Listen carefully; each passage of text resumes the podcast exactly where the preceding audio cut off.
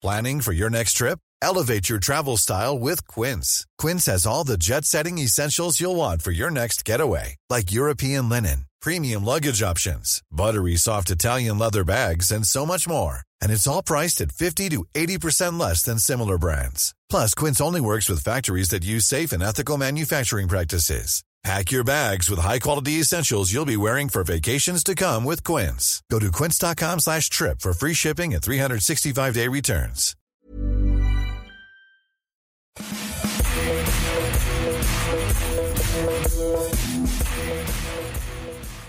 Bonjour à tous et bienvenue dans le FC Stream Team. Je suis Martin Mosnier, journaliste à Eurosport. Il a le charisme de José Mourinho. Quand il entre dans une salle, on sait tout de suite qui est le patron. Il a le charme d'Hervé Renard. Les chemises pas toujours blanches, mais toujours bien repassées. Il a surtout l'âge d'Aimé Jacquet, la silhouette de Carlo Ancelotti. Et s'il partage quelque chose avec Zinedine Zidane et Pep Guardiola, je dirais, disons qu'il se rapprochera très bientôt de leur style euh, capillaire. Voilà. Bref, il est le coach dont tout le monde rêve et je suis très heureux que ce soit le mien. Comment ça va, Maxime Dupuis? Bonjour Martin, ça va très bien. Écoute, il y a toujours un moment, alors il faut que je parle un peu de ce moment de, d'émission qui arrive toujours au début, donc, et où je me demande à quelle sauce je vais te manger. En fait, c'est très dur pour moi parce que je peux rien préparer finalement. Je peux pas, je Eh dois ben relancer tout ça. Mais finalement, je trouve que tu es assez prévisible. Ah ouais, bah, ça, ça tourne toujours autour de tes cheveux. hein. On en revient, les cheveux, le poids, alors que je tiens à le dire, j'ai jamais été aussi mince depuis euh, 5-6 ans. quoi. Depuis que- 5-6 heures. Depuis Ça- 5-6 heures. Disons que tu as raté le repas de midi. Aussi, ouais, c'était très léger parce qu'il y a beaucoup de travail, mais bon, voilà. Mais simplement, alors c'est vrai qu'il faut, euh, il faut euh, essayer de, ré- enfin, de te redonner justice, on va dire, pour, tous, pour ceux qui nous écoutent qu'en podcast. J'imagine que vous, vous imaginez une espèce de personnage de 127 kilos sans un cheveu. Alors allez nous voir sur eurosport.fr Voilà. ou sur Facebook. Comme ça, vous vous rendrez compte que j'exagère pas tant que ça. En fait. Non, non, mais justement, mettez-le dans les commentaires, vous allez voir. Non, mais c'était sérieux, quoi. Regarde. Bon, Bon, allons-y. alors, non, av- avant, je raconte un truc pour ceux qui viennent nous voir. Alors, je ne sais pas si ça se verra parce qu'on a une luminosité. On, on enregistre aussi, il faut le dire, beaucoup ce qu'on dit en remote parce que euh, avec le coronavirus, on est parfois obligé de rester chez nous. Et aujourd'hui, il fallait que je passe au maquillage. Manque de peau, c'est ma femme qui est aussi en côté de travail qui m'a maquillé. Et je vais vous dire un truc. J'avais l'impression qu'elle me passait une, euh, vous savez, une éponge au Scotch Brite. Ah oui, bah, Elle appuyait, et ma- mais je pense qu'elle m'a à peu près flingué la peau. Je pense que je vais faire une allergie parce que j'ai la peau toute, toute rouge parce qu'elle a appuyé beaucoup trop en fort tout avec cas, ça. ça se voit pas. Là, tu es blanc, mais blanc parce comme, que un, je- comme un linge. C'est parce que je suis face à la lumière, voilà, c'est pour ça. Ouais. Et c'était pour appuyer parce que sinon, si je ferme les volets, je suis Donald Trump. Ou Kita, ou Valdemar Kita. Ou Valdemar Kita, voilà. Ça marche aussi. De quoi, on va parler, J'aurais pu en lancer, mais j'arrête là. de quoi on va parler aujourd'hui? Alors, pas de Valdemar Kita. Notre premier sujet, on va parler de l'OM et on va se demander est-ce que McCourt, à travers toutes les sorties dans, dans la presse, euh, est en train de sauver l'Olympique de Marseille. hein? Vous- je ne sais pas si vous l'avez vu, mais il annonce que Marseille bah, va bientôt, euh, enfin, en tout cas, l'objectif à, à- à moyen et long terme, c'est de gagner avec des champions. Est-ce que ça rend service à Marseille? C'est la première question qu'on se posera à Maxime avant de parler d'un revenant en Ligue 1. Ouais, et on va parler d'un autre club qui était en Ligue des Champions, d'un autre club qui a eu du mal en Ligue des Champions, c'est Rennes, et évidemment, euh, j'allais dire Pep Genesio, mais non, évidemment Bruno Genesio. Pourquoi Pep? Bah, Vous savez, on va revenir sur le débat tout simplement. Il a une drôle d'image, euh, Genesio, pas forcément une bonne image euh, par son passage à Lyon. Ben, on va se poser la question suivante, mais que, que vaut-il vraiment? Et alors, on va pas, on va pas dire ça, mais est-ce que Pep est une pipe en fait? Voilà, tout simplement. Oh non, que- oh là, Maxime, oh, il est- je sens qu'il est en forme aujourd'hui. Non, mais il y en a beaucoup. il Non, mais je trouve. enfin, on en reparlera, mais je pense qu'on lui fait quand même un mauvais procès. Mais tout simplement, la question de fond, ce sera de se dire est-ce que Genesio est fait pour Rennes? Est-ce que Rennes est fait pour Genesio Tout simplement, passer de Stéphane à Genesio, est-ce que c'est une bonne affaire? On en parlera dans la deuxième partie de l'émission et dans la troisième. Oui, on essaiera de dépassionner le débat en fait sur. Voilà. hein, d'être objectif. Et dans la troisième, on parlera d'Antoine Griezmann comme, Ça fait euh, longtemps. Comme une semaine sur deux ici. Mais non, mais parce que le pauvre Antoine Griezmann euh, est de retour sur le banc des remplaçants au FC Barcelone. C'est un petit peu injuste parce qu'il avait fait un super mois de janvier même un très bon début de mois de février. Mais il a été sacrifié. Donc on se posera la question est-ce qu'il est aujourd'hui condamné à être le, le super sub? Et puis vous savez qu'il il y a le match retour face au PSG qui s'annonce. Si ça se passe pas pour le Barça, euh, je pense que Griezmann il va, il va, il va prendre cher. Je pense qu'il va prendre cher. Et- Donc on va en parler d'Antoine Griezmann en- dans la fin de Et l'émission. si on parle de notre soupe interne, ce qui est le plus terrible, on en parlera après, c'est que ça nous est pas venu automatiquement ce sujet-là. C'est-à-dire que bah, c'est presque devenu un non-événement qui se fait remplaçant au FC Barcelone et c'est peut-être un peu ça qui est le plus triste. I'm Sandra, and I'm just the professional your small business was looking for. But you didn't hire me because you didn't use LinkedIn jobs. LinkedIn has professionals you can't find anywhere else, including those who aren't actively looking for a new job but might be open to the perfect role, like me. In a given month, over 70% of LinkedIn users don't visit other leading job sites. So if you're not looking on LinkedIn, you'll miss out on great candidates like Sandra. Start hiring professionals like a professional. Post your free job on linkedin.com/achieve today. Mais Maxime, on va démarrer par, euh, par l'Olympique de Marseille. L'Olympique de Marseille et Franck McCourt. Alors, il ne vous a pas échappé la semaine dernière que Jacques-Henri Hérault, juste après qu'on ait enregistré la Stream Team, ça ne va pas ranger nos histoires cette affaire.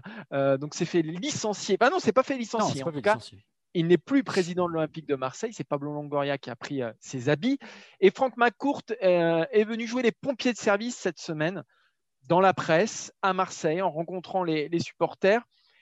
Il nous a dit que l'OM rentrait dans, son, dans le plan 2 euh, de- de- de- du Champions Project, si, si j'ose l'appeler ainsi, même s'il ne l'appelle plus ainsi. Alors, il ne l'appelle plus ainsi, Maxime, mais malgré tout, l'objectif à moyen et, long terme, ben, c'est toujours de gagner les Ligues des Champions. Est-ce que McCourt va sauver l'OM Bah, euh, comme tu l'as dit, il est venu faire le pompier, il a pris son jet de Boston et puis hop, il est arrivé toute la semaine pour essayer d'éteindre le feu. Il a donné deux interviews justement à la Provence et à l'équipe où il explique justement là où il veut en être. Alors tu parlais du plan 2, moi j'ai l'impression qu'on repart sur un plan euh, 1 tout simplement. On repart d'une page blanche, c'est-à-dire que euh, l'équipe qui faisait l'OM le, le, avant, c'est-à-dire euh, Jacques-Henri Jacques-Henri Hérault qui est désormais au conseil de surveillance, a été évincé, Villas-Boas n'est plus là, euh, Ouvrard notamment, c'est pas certain que ça reste, toutes ces personnes-là, et on repart de zéro parce que évidemment euh, l'OM était dans une situation de stagnation absolue, voire même de régression. C'est la tentation finalement de la page blanche, voilà. Et le plus dur quand on a une page blanche, c'est de savoir avec quoi on va écrire dessus. Est-ce que l'OM repart avec un stylo bic ou un Mont Blanc En fait, c'est un peu ça l'idée. C'est-à-dire que là, on ne sait pas très bien. Et en l'occurrence, on a quand même l'impression qu'on est plus proche du bic ou du Mont Blanc parce que il a expliqué qu'il fallait peut-être maintenant éviter les erreurs de communication telles que le Champions Project, c'est-à-dire des, expressions toutes faites qui disent euh, tout et pas grand-chose finalement. N'empêche que euh, j'ai relu les interviews qu'il a données euh, à nos confrères et il a quand même dit que la communication, c'était évidemment quand même important parce qu'évidemment, il faut dire ce que l'on fait maintenant, mais que l'OM va pouvoir faire avec Longoria président et Sampaoli. Bah, pour l'instant, c'est un grand point d'interrogation parce que justement, il manque quelque chose pour moi dans, dans, dans ce qu'il explique finalement. Euh, ma courte, c'est les moyens. Voilà. Là, et oui, le... parce, que, parce que je pense que. Alors, on va juste euh, sur RMC, pour, pour, prendre une citation au hasard. Euh, donc, il a dit Personne n'a été plus déçu que moi parce qu'on veut tous la même chose, le Big Championship, voilà. traduire la Ligue des Champions pour l'OM. L'ambition est toujours là et on va poursuivre jusqu'à atteindre notre objectif, c'est-à-dire gagner ce Big Championship gagner cette Ligue des Champions. Moi, ce qui me fait peur avec Marseille, alors on parlera des moyens après de, de ce qui est mis en œuvre euh, par la suite, mais moi, ce qui m'inquiète le plus, c'est que ce soit Héros, bon, il n'est plus là, mais même McCourt aujourd'hui, on a l'impression qu'on est sur une direction qui est complètement euh, hors des réalités du contexte marseillais. D'abord, ils ont voulu copier un, un, un, modèle, faire de Marseille une entreprise comme une autre, etc. On le sait, business model, etc à Marseille, c'est impossible, on l'a répété, on l'a écrit euh, sur, sur le site. Et quand je vois McCourt débarquer de Boston et dire on va être l'outsider, c'est comme ça qu'on écrit l'histoire et, et, à terme on va gagner avec des champions, c'est le discours d'un homme qui n'a aucune vision, des, des, aucune conscience des forces en présence. Qui est en prise avec la réalité, tout simplement. Ouais, voilà, qui n'a aucune conscience du gouffre mm. énorme, immense, qui sépare l'OM du reste de l'Europe. C'est une caricature en fait. On voit qu'il est complètement déconnecté. Et on sait qu'il ne gère pas les affaires courantes, on sait qu'il est aux États-Unis et que c'est des hommes ici qui gèrent les affaires courantes. Alors, Héros était complètement euh, hors sol. Euh, mais ce qu'on ce voit aujourd'hui avec Marseille, c'est que euh, c'est qu'on est sur une réalité qui ne correspond à plus rien dans les propos de, de McCourt. Même le PSG avait mis du temps avant de dire qu'il voulait gagner avec des champions. Je me souviens que pendant longtemps, l'objectif c'était une demi. Et pourtant, le PSG était largement mieux armé que l'OM aujourd'hui, qui est même loin d'une cinquième place en championnat. Et on parle de Ligue des Champions. Moi, c'est ça qui m'effraie. D'autant que les promesses à Marseille, il vaut mieux les tenir. Oui, c'est ça. Et le problème, c'est qu'en France, il n'y a qu'un club qui assume de gagner, de vouloir gagner la Ligue des Champions aujourd'hui, c'est le Paris Saint-Germain. Et évidemment, on ne va pas comparer les deux budgets. Et ce qui est presque, alors, pas inquiétant, mais donc il dit qu'il veut gagner la Ligue des Champions. Après, il explique, c'était, il me semble, dans les colonnes de l'équipe, il fait l'analogie avec David contre Goliath. Il dit 99% des gens sont dans cette position. Euh, et c'est celle que je préfère, donc d'être du petit qui gagne contre les gros et dit ce serait, ce serait une belle histoire. Et donc, on n'a pas d'idée, on n'a pas, pardon, on n'a pas de pétrole, mais il faut avoir des idées. Et c'est là que c'est dur. Mais le problème aussi, euh, il y a une autre phrase qui rajoute, parce que ça m'a marqué, elle est quand on regarde entre les lignes, c'est intéressant, il dit, le sport, ce n'est pas, je prends une grosse somme d'argent, je la jette dans une équipe et voilà. Bah, malheureusement, aujourd'hui, c'est ce que c'est devenu. Voilà ça a toujours été euh, à l'avantage des plus riches, évident comme partout, mais euh, il y a 20 ans, 30 ans, 40 ans, vous pouviez rêver en étant un petit parce que sur une aventure. Sauf qu'aujourd'hui, cette structure-là n'existe plus parce qu'il y a tellement d'écart entre un club comme l'OM qui a 140 millions de budget, par exemple, et le Bayern qui en est à 600 millions. Donc voilà, là, il est en train de vendre du rêve. Et quand il dit avoir des idées, au fond, là, ce qu'il espère maintenant, si on traduit aussi, c'est que ce qu'a fait l'OM en trading, euh, enfin ce que du moins le, on va dire le Dortmund du Sud, ça marche pas terrible, voilà, tout simplement. Et ce qu'il attend de Longoria, ce qui est intéressant aussi, je pense qu'il a une, vision très américaine du truc. Et en gros, à un moment, il explique aussi de travailler avec les statistiques. Ça dit quoi, travailler les statistiques? C'est un peu ces Moneyball, vous voyez, c'est les, euh, stratèges, c'est les, films américains, c'est la MLB où vous essayez de remplir ce que vous n'avez pas en moyen de changer et le faire par une vision très statistique du truc c'est compliqué. Je pense qu'il s'appuie aussi sur ce qu'a fait Longoria euh, cet hiver, qui a hyper bien travaillé, on l'a dit. Euh, il a réussi à bien vendre des joueurs comme Sanson et à récupérer un joueur comme Milik. Donc, au fond, la stratégie que je vois derrière ma courte, là, elle est toute simple. C'est demander à Longoria de faire pareil cet été, de continuer après pour réamorcer la pompe. Mais on va pas. c'est pas comme ça que tu gagnes une Ligue Et voilà, ça suffit pas. Et ça suffit même pas être champion de France. Mais non. Voilà, parce que il faut le dire au début quand il est arrivé, il y avait quand même cet objectif de dire, de, je crois qu'il avait dit à peu près quelque chose comme, euh, il faut être toujours être dans la lutte. Voilà, on a réussi quand on sera dans la lutte. Évidemment, quand vous êtes dans la lutte à chaque fois, bah, il y a bien une fois, de temps en temps, où bah, le Paris Saint-Germain va baisser de pied, même avec sa puissance. Ça peut être cette année. C'était en 2017 avec Monaco, et que l'OM s'engouffre là. Mais le problème, c'est que là, il en est très loin. Et pour revenir à sa visite, il est venu un peu. Euh, en fait, il est venu calmer tout le monde c'est bien d'un côté parce que comme il dépassionne tout ça, comme il est loin, il a un recul qui lui permet de ne pas être euh, trop marqué par les événements, ce qui était plus possible avec quelqu'un comme Héros. Mais le problème, c'est que derrière, quand il faut parler de la suite, il a son agence de com qui lui a donné des, comment dire, des, éléments de langage. Et puis il y allait, voilà, tout simplement. Parce que là, c'est ça. De toute façon, à Marseille, il ne peut pas dire autre chose. Il peut pas dire, je... on est obligé de dire qu'on vient pour gagner quelque chose. C'est impossible. Maintenant, il faut mettre euh, la réalité à côté du rêve, c'est-à-dire que bah, tout simplement, c'est de l'argent, tout simplement. Il va falloir réinvestir.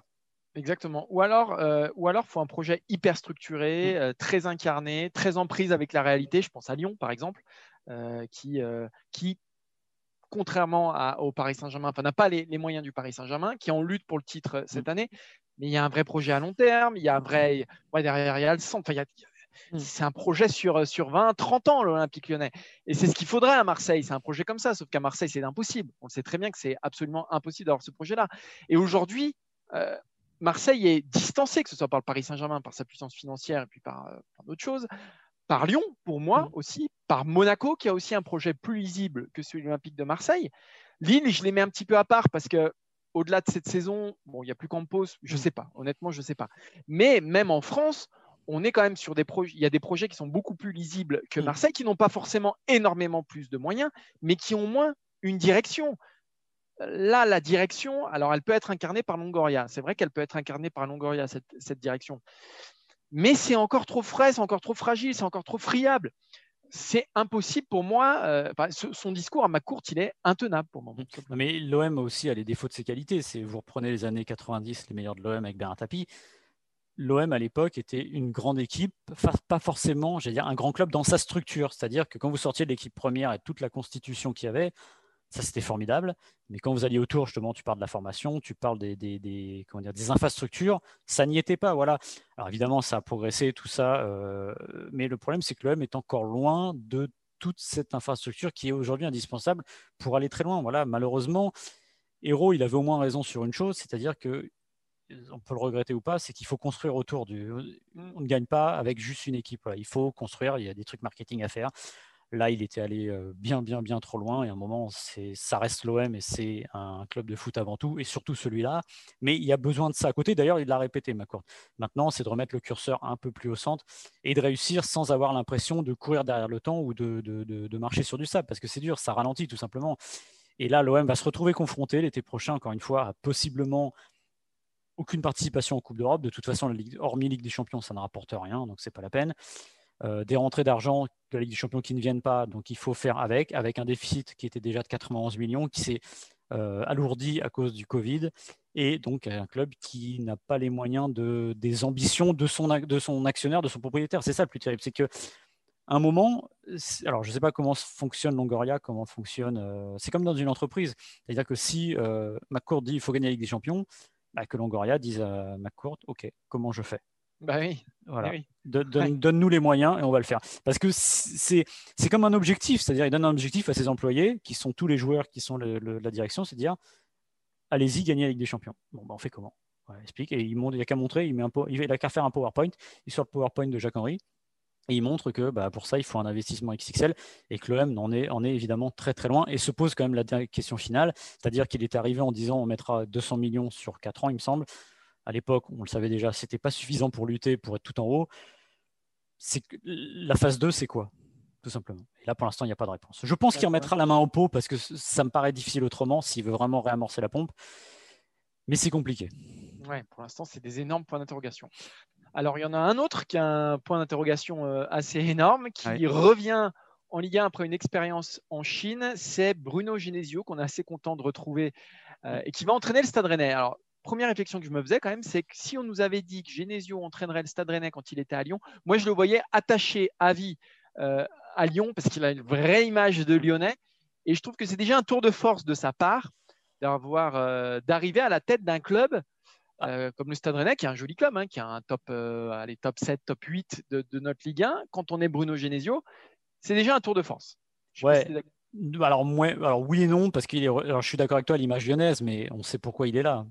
Oui, Florian Maurice. Et voilà, donc au fond, ça reste dans la. Et c'est marrant parce que ça, on pourrait en parler des heures aussi du, du, du, entre guillemets, du réseautage et tout ça. Des fois, du presque, on en parlera après, peut-être du manque d'imagination, des fois, de se dire bon, bah, on va vers ce qu'on connaît. Genesio. En fait, je ne redirai pas, mais avec Genesio, je pense que Maurice se dit je sais ce que je ce, ce, ce, que j'ai et je sais ce que j'ai pas avec lui. C'est une forme de sécurité. Il sait que ça va donner un, et qu'il va pas lui tirer dans les pattes parce que les deux sont liés. Mais la question est de savoir, Martin, si euh, Rennes veut, un peu pareil que l'OM, réamorcer la pompe, est-ce que d'avoir Genesio, ben, c'est suffisant? Alors, on va essayer de dépassionner le débat euh, sur euh, Bruno Genesio. Depuis que sa signature est annoncée du côté du Stade Rennais, ça s'enflamme de partout, euh, évidemment sur les réseaux sociaux où il se fait désinguer. Il se faisait déjà désinguer quand il, était, quand il était à Lyon. La question qu'on va se poser, c'est est-ce qu'on est trop sévère avec Bruno Genesio? Quel est son bilan? Quel type d'entraîneur il est?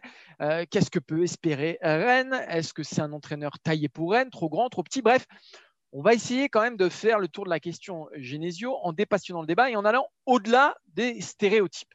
Alors, en étant tout à fait objectif, on va essayer de le rester euh, au moins en première partie. À Lyon, Genesio, c'est trois qualifications en Ligue des Champions sur quatre tentatives. C'est 55% de victoire, donc le troisième ratio derrière Gérard Rouillet et Alain Perrin. Voilà, ça c'est pour euh, Bruno Genesio. À Lyon, c'est zéro titre, et en Chine, on sait qu'il a euh, dirigé le club de Beijing Guan. Il termine vice-champion de Chine en 2019. C'est un peu plus compliqué, on va être très honnête, hein, de, juger son, parcours en Chine, euh, bah, parce qu'on ne suit pas le championnat chinois avec ah Maxime. mais voilà. Donc, il on dit, il n'est pas raté. Voilà. Il n'est pas raté, exactement.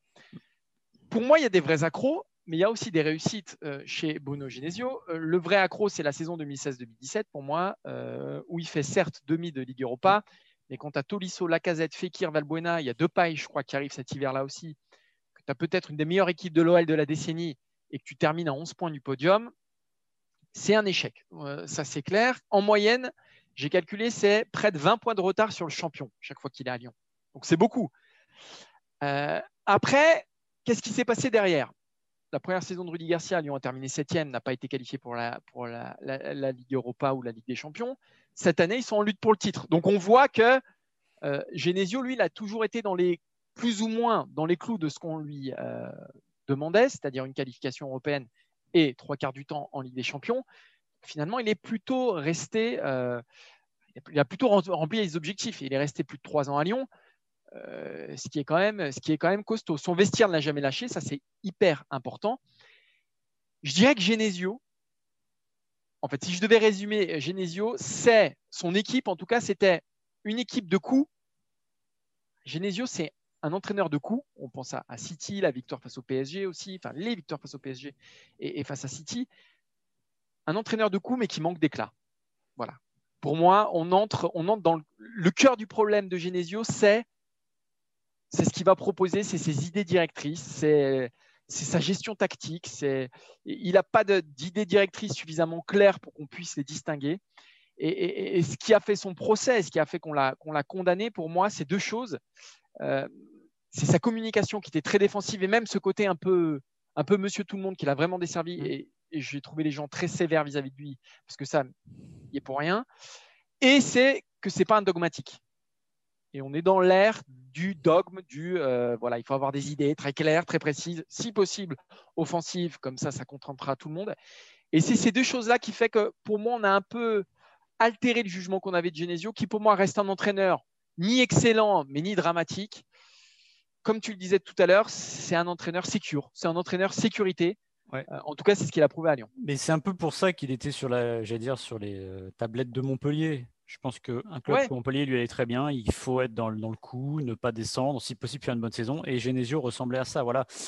Euh, moi, j'ai toujours pensé, euh, il dit aussi qu'il n'était pas taillé pour Lyon, pour l'ambition lyonnaise. Et preuve en est, c'est comme tu as dit, c'était pas génial. Alors évidemment, il y a les 55% de victoire. Enfin bon, là, les chiffres, on leur fait dire un peu ce qu'on veut. Ce que je vois, c'est comme. qualifié trois fois en Ligue des Champions, ce oui, a réussi à faire Rudy Garcia, par exemple, l'année dernière. Oui, alors, je vais pas. Je vais pas me. Rudy Garcia, il arrive quand la situation est déjà mal embarquée et le championnat se termine en 28 journées. Donc je ne vais pas faire Olas et dire qu'il pouvait revenir, mais quand même, c'est difficile. mais, je suis, je suis quand même d'accord. C'était pas terrible. Voilà. On parle pas de Silvino, hein, parce que c'est. Oui, voilà. Alors je vais faire un parallèle justement avec, Jean, avec euh, Jean-Michel avec Rudy Garcia, parce que ce qui est intéressant, c'est que moi j'ai souvent reproché à Rudy Garcia quand il était à l'OM, c'était euh, la girouette, c'est-à-dire qu'on changeait tout le temps. C'est-à-dire qu'il n'y a pas de suivi de ligne directrice. Là, Rudy Garcia, a trouvé une équipe qui gagnait, qui avançait, même si à redire en ce début d'année, on comprend la structure. Genesio, moi j'ai eu l'impression pendant trois ans que c'était euh, euh, du 4-3-3, mais ça tournait, on changeait, on changeait les mecs. dès qu'il y avait un problème, en fait, c'est-à-dire que la ligne directrice était très dure à trouver, et comme tu l'as dit, euh, les coups d'éclat, c'était ça, c'est les, les, sprints en championnat, le 6-1 contre Monaco, je crois, la dernière journée pour accrocher la Ligue des Champions, des victoires contre le PSG. En fait, c'était en fait, c'était une équipe, je pense qu'il n'a peut-être pas la poigne pour cette équipe-là, c'est-à-dire que les jeunes l'aimaient bien. Euh, il faisait le job quand il fallait, mais quand il fallait pas le faire et qu'il n'avait pas trop envie, finalement, bah, ça ne donnait rien de bon. Voilà. Maintenant, il arrive à Rennes, qui n'est pas du calibre de Lyon, il faut quand même le rappeler. Il euh, ne faut pas s'attendre à une révolution. Moi, ce qui me fait bizarre, c'est de passer au vent de fraîcheur de Stéphane. il y a sûrement des gens qui diront que Julien Stéphane, euh, on en a fait peut-être plus que ce qu'il mérite. Moi, je pense que c'est un très bon entraîneur en devenir. et que là, comme tu dis, tu es sur du sécure, c'est-à-dire que Florent Maurice l'a pris aussi pour ça, pour remettre une équipe d'équerre. Euh, il a donné sa première conférence de presse vendredi. J'avais préparé sur une note marquée révolution. Et comme par hasard, qu'est-ce qu'il a dit? Il dit Je ne vais pas tout révolutionner. Bah voilà, c'est ça. Donc, je ne suis pas sûr que ce soit l'entraîneur qui faille pour aller très haut. Maintenant, comme tu l'as dit, euh, c'est bien de dépassionner parce que, souvenez-vous, euh, c'était d'ailleurs à toi qui l'avait dit, Jean-Michel Aulas, euh, il me semble, qui recrutait, qui se mordait les doigts d'avoir laissé partir Genesio parce que finalement, souvenez-vous de la scène surréaliste en Coupe de France. Il devait le prolonger, finalement il dit rien, puis ils sont éliminés. Enfin, c'était quand même assez. Ah c'était pas contre Rennes d'ailleurs? Si, c'était contre Rennes en voilà, de la Coupe de C'est marrant le parallèle. Et finalement, il a fini par le regretter parce que, je le répète, on sait ce qu'on a avec lui. Vous savez qui me fait penser, moi, euh, Genesio, un peu à Jacques Santini, un peu. Alors, c'est un peu du sous-Santini, parce que je pense que Santini était plus haut, malgré ce qu'on lui reprochait. Moi, je me souviens très bien quand il est nommé à la tête de l'équipe de France, moi le premier, je regrette que ce soit pas Raymond Domenech. Je me dis, oh, Jacques Santini, euh, bah, mine de rien, pendant les éliminatoires, pendant deux ans, il fait du super boulot. Les, les Bleus font un 8 sur 8 en qualif. L'euro, c'est pas terrible, mais bon, il, a eu peur. Il, avait signé à Tottenham avant, donc c'était encore autre chose. Mais je trouve que c'était pas mal. Et finalement, on a un peu ce côté-là d'entraîneur qui n'a pas la carte aussi, tout simplement. Il n'a pas la carte. C'est que euh, on juge qu'il n'est pas assez glamour, donc ça, il, le paiera toujours malheureusement. Et ces coups d'éclat, comme tu l'as dit, euh, quand on dit, quand je rigolais tout à l'heure, je disais Pep, Pep, euh, Pep Genesio, alors, il y a un côté sympathique parce que c'était contre Guardiola. Mais méprisant aussi. Mais c'est un petit peu méprisant quand même. Voilà, c'est pas, c'est pas, même si je le pense pas comme ça, ça fait sourire. Voilà. Et c'est un peu injuste et je me mets à sa place, ça doit être injuste. Voilà. Mais, parce qu'il n'y a pas de grande carrière de joueur derrière, parce que c'est un vrai lyonnais du cru, parce que ah oui, lui, parce qu'il a été un peu caricaturé comme le mec qui donne les clés à ses joueurs. C'est un peu plus que ça quand même, Genesio, et tu restes pas trois ans et demi euh, sur le banc de l'OL parce que tes copains avec Jean-Michel Aulas, c'est copains mm. avec les joueurs. Il n'y a pas que ça. Et puis, tu, si tu te mets à la place des supporters lyonnais, bon, alors après, il y a eu sûrement du débordement qui n'était pas justifié qui était même, même pas sûrement, c'est pas justifié, mais n'empêche que c'est sûr que quand tu sors de la décennie 2000 tu gagnes tout, tu as des entraîneurs comme Gérard Rouillet, euh, Paul Le Guen et compagnie, tu te retrouves avec Bruno Genesio, tu te dis forcément, il y a une forme de. C'est moins bien, voilà, tout simplement. Mais voilà, je pense qu'il ne mérite pas ça. Et tout simplement, je pense qu'il sera bon dans un projet qui lui ressemblera. Est-ce que c'est Rennes? Honnêtement, j'en suis pas sûr. Et je le, comment dire, je le jugerai pas totalement sur cette fin de saison parce que il va forcément. Je pense qu'il va apporter une forme de sérénité. Voilà, euh, c'est une équipe qui est, devenue. Genesio, c'est un, c'est un plat du pied. C'est plat du pied sécurité. C'est un, un, un, livret A. Tu vois, c'est le placement. Euh, non, mais c'est vrai, c'est ça. Bah c'est, c'est, et c'est vrai que c'est intéressant ce que tu dis, j'avais pas pensé, mais quand tu passes de Stéphane, qui avait peut-être des défauts, mais qui en tout mm. cas a amené Rennes dans une certaine dimension, qui, qui recouvre beaucoup, pour le coup, c'est le jeune entraîneur en vogue. L'image que tu donnes aussi. Ouais, c'est le jeune entraîneur en vogue. C'est passer de Stéphane à Genesio, c'est presque passer de, Deschamps à Santini, quoi. Mm. Euh, non, mais c'est en tout cas, voilà, c'est le tube du moment où tu passes à quelque chose d'un peu plus ronronnant, mais tu sais qu'il y aura peut-être sans doute un niveau moyen qui sera peut-être suffisant. C'est pour ça que moi je suis pas inquiet forcément sur la fin de saison parce que je pense que ça peut fonctionner. Sur, euh, il reste une dizaine de matchs, voilà, il n'y a pas de raison. Après, quand tu réamorces euh, la suite et que tu veux reprendre le cours de ton, de ton évolution, mm. je sais pas, voilà, tout simplement. Mais pour être honnête, je sais pas, parce que finalement, c'est la première fois qu'il se retrouve dans un club de ce calibre-là. Mais comme c'est un club qui a envie de, de pointer plus vers l'OL que vers le milieu de, du championnat, j'ai un petit doute, mais on verra. Mais en tout cas, je pense que voilà, les Rennais, ils, ont, ils savent ce qu'ils ont, tout simplement. Et ça, c'est déjà un avantage. Parce que, alors, on va faire un parallèle qui ne, qui ne vaut rien, mais quand même, Sampoli, il arrive à Marseille, c'est très bien. Mais c'est un gigantesque point d'interrogation. Ça, et alors que, bon, je dis pas que Genesio aurait été mieux à Marseille. Hein. Je pense que le couple n'aurait pas bien fonctionné d'ailleurs. Mais euh, en tout cas, c'est sûr qu'au moins, voilà, il y a une forme d'incertitude qui est, on va dire, levée jusqu'à la fin de saison. Puis après, on verra. Non, mais ce qui va être rigolo, c'est peut-être que si Garcia ne poursuit pas à Lyon, et c'est ce qui semble se dessiner aujourd'hui, ce sera peut-être Stéphane à l'OL et Genesio à Rennes l'année prochaine. C'est dans un jeu de miroir qui est, qui, est, plutôt rigolo. On n'en est évidemment pas là, mais moi, autant. Euh, c'était quelque chose qui m'irait bien aussi, de voir Stéphane à l'Olympique Lyonnais pour passer la marche d'après dans un club formateur, etc je me dis que c'est quelque chose qui aurait de la tronche. Je pense que c'est un peu écrit, et surtout ce qui est écrit, si j'en crois les paroles de Olas récemment, qui disait en substance, euh, Rudy Garcia est très bien pour gérer le court terme. Donc bon, ça laisse comprendre la suite. On va terminer cette émission, Maxime, avec, euh, avec le FC Barcelone, qui retrouvera le Paris Saint-Germain en huitième de finale, retour de la Ligue des Champions la semaine prochaine ce sera compliqué pour le FC Barcelone. Et est-ce que Antoine Griezmann va jouer? Alors, rien n'est moins sûr. On a regardé les derniers matchs d'Antoine Griezmann. Il a démarré les trois derniers sur le banc. Il a joué 71 minutes lors des trois derniers matchs du FC Barcelone. Étonnant quand on sait qu'il avait fait un super mois de janvier, un très bon début du mois de février aussi, notamment euh, en Coupe du Roi. Il avait sauvé le FC Barcelone de quelques situations un petit peu périlleuses. Mais sa bonne période ne l'a protégé de rien. Euh, et que quand il faut sacrifier quelqu'un, bah, c'est Griezmann qui est passe. Keman a décidé de changer de système, de passer en 3-5-2 euh, pour sécuriser un petit peu Piqué, notamment derrière, lui mettre deux défenseurs centraux à ses parce qu'on sait que sinon c'est un peu compliqué. Euh, ça a marché en Liga, il l'a continué en Coupe du Roi. Et du coup, qui en a fait les frais C'est Antoine Griezmann. Maxime Antoine Griezmann qui passe en anonyme super sub, euh, bah, c'est encore une pierre dans le jardin du, champion du monde. Ouais, et c'est bon, pas une bonne nouvelle pour lui, mais c'est vrai que euh, il y a eu ce doublé contre Alaves juste avant le PSG où on s'est dit oh là là attention, et même le Barça, on s'est dit oh là là attention, le Barça ça revient bien. Puis il y a eu le PSG, ça a déraillé. Cadix, c'était pas terrible non plus. Il sort à l'heure de jeu et puis derrière, comme tu as dit, c'est trois matchs où il est remplaçant. Alors il donne une passe décisive en coupe en rentrant euh, le but de l'égalisation à Gérard Piquet, justement. on a quand même l'impression que, encore une fois, on est reparti, euh, j'allais dire, comme en 14 et que, je le répète, je pense que ça ne marchera jamais complètement, voilà, tout simplement, parce qu'il y aura toujours, entre guillemets, cette faute originelle, cette première saison qui ne fonctionne pas, un vestiaire qu'il n'a pas forcément bien accepté, son refus de 2018, toutes ces choses-là. Ça va vous paraître anecdotique, mais quand il y a cette passe d'armes avec euh, Piquet euh, qu'on a tous entendu, puisqu'il y avait face face au PSG, la violence des insultes, quand même, je suis pas sûr que Piqué parle comme ça à Busquets ou à les deux. Ouais, voilà. Non, mais c'est au-delà du, au-delà du statut. Je pense qu'il y a un lien. Je veux dire, vous, vous, vous, avez déjà joué au foot avec des copains ou avec des coéquipiers. Euh, quand vous si vous arrivez à parler comme ça à un coéquipier, c'est qu'il y a quelque chose quand même de plus profond. Il ne faut pas surinterpréter tout, mais je trouve quand même que c'était un peu, un peu violent les, échanges. Puis comme tu l'as dit, ils sont passés dans un système qui les a plus sécurisés en 3-5-2, et puis euh, ça fait une victime. Et c'est toujours le, usual suspect, la victime évidente, euh, euh, Antoine Griezmann. C'est le plus, c'est terrible, hein, mais c'est le plus facile par son caractère, par tout, à sortir du 11. et manque de pause, qui fait aussi son malheur, c'est Kousman Dembélé dans une forme éblouissante. C'est à son tour d'être très bon.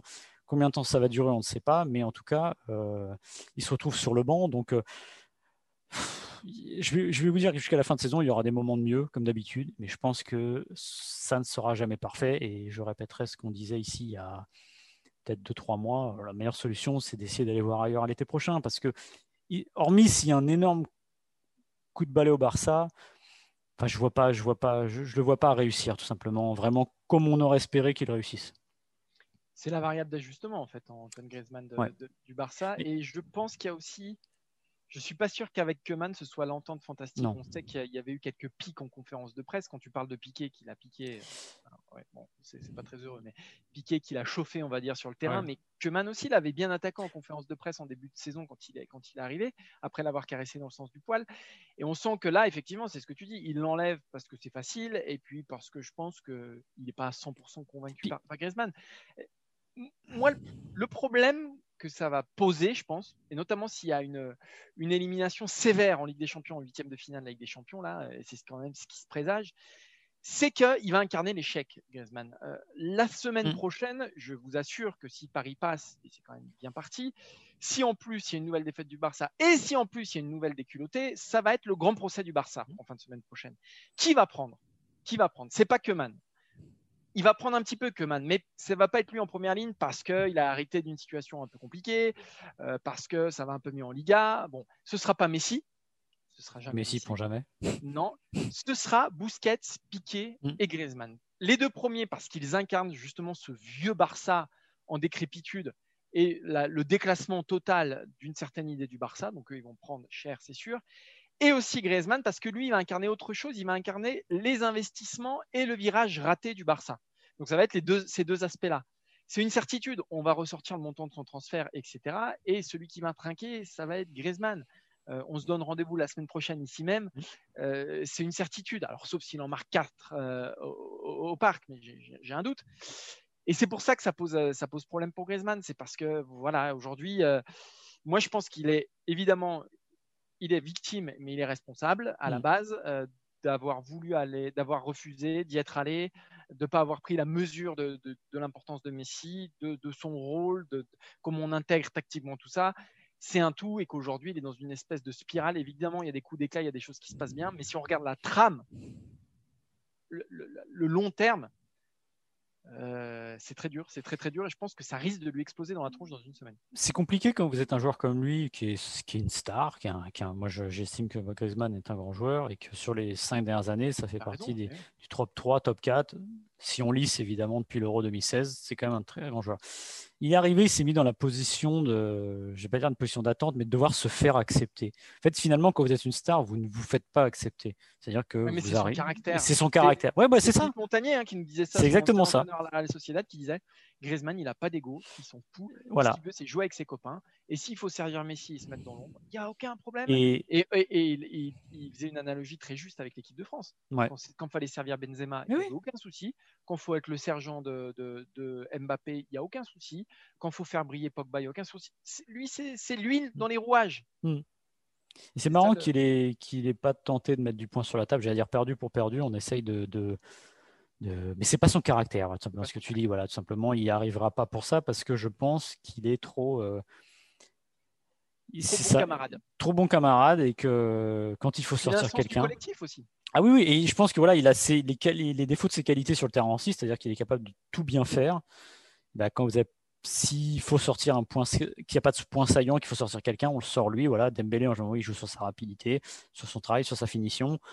Bon, bah, Griezmann, on le met de côté parce qu'on sait finalement que quand il va rentrer, il peut apporter quelque chose et on peut se servir. Et justement, on parlait du remplaçant. L'avantage de Griezmann, c'est que vous pouvez le faire rentrer à plusieurs postes et que ça pose euh, pas de problème. Et comme il va pas faire de a priori trop de remue-ménage dans le, dans le vestiaire.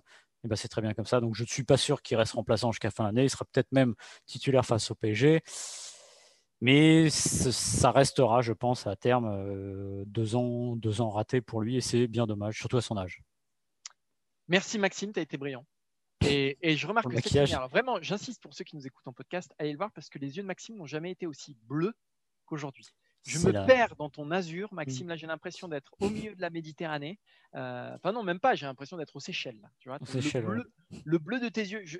Si, on, si on avait encore une demi-heure devant nous, je t'écrirais une chanson. Bah écoute, ça peut faire l'intro de la prochaine émission. La prochaine émission, je t'écris une chanson. Mais je ne chante pas parce que, parce que ça sera très très compliqué. Merci de nous avoir suivis. Merci Maxime. Euh, merci à tous. Euh, on se retrouve la semaine prochaine pour un nouveau ouais.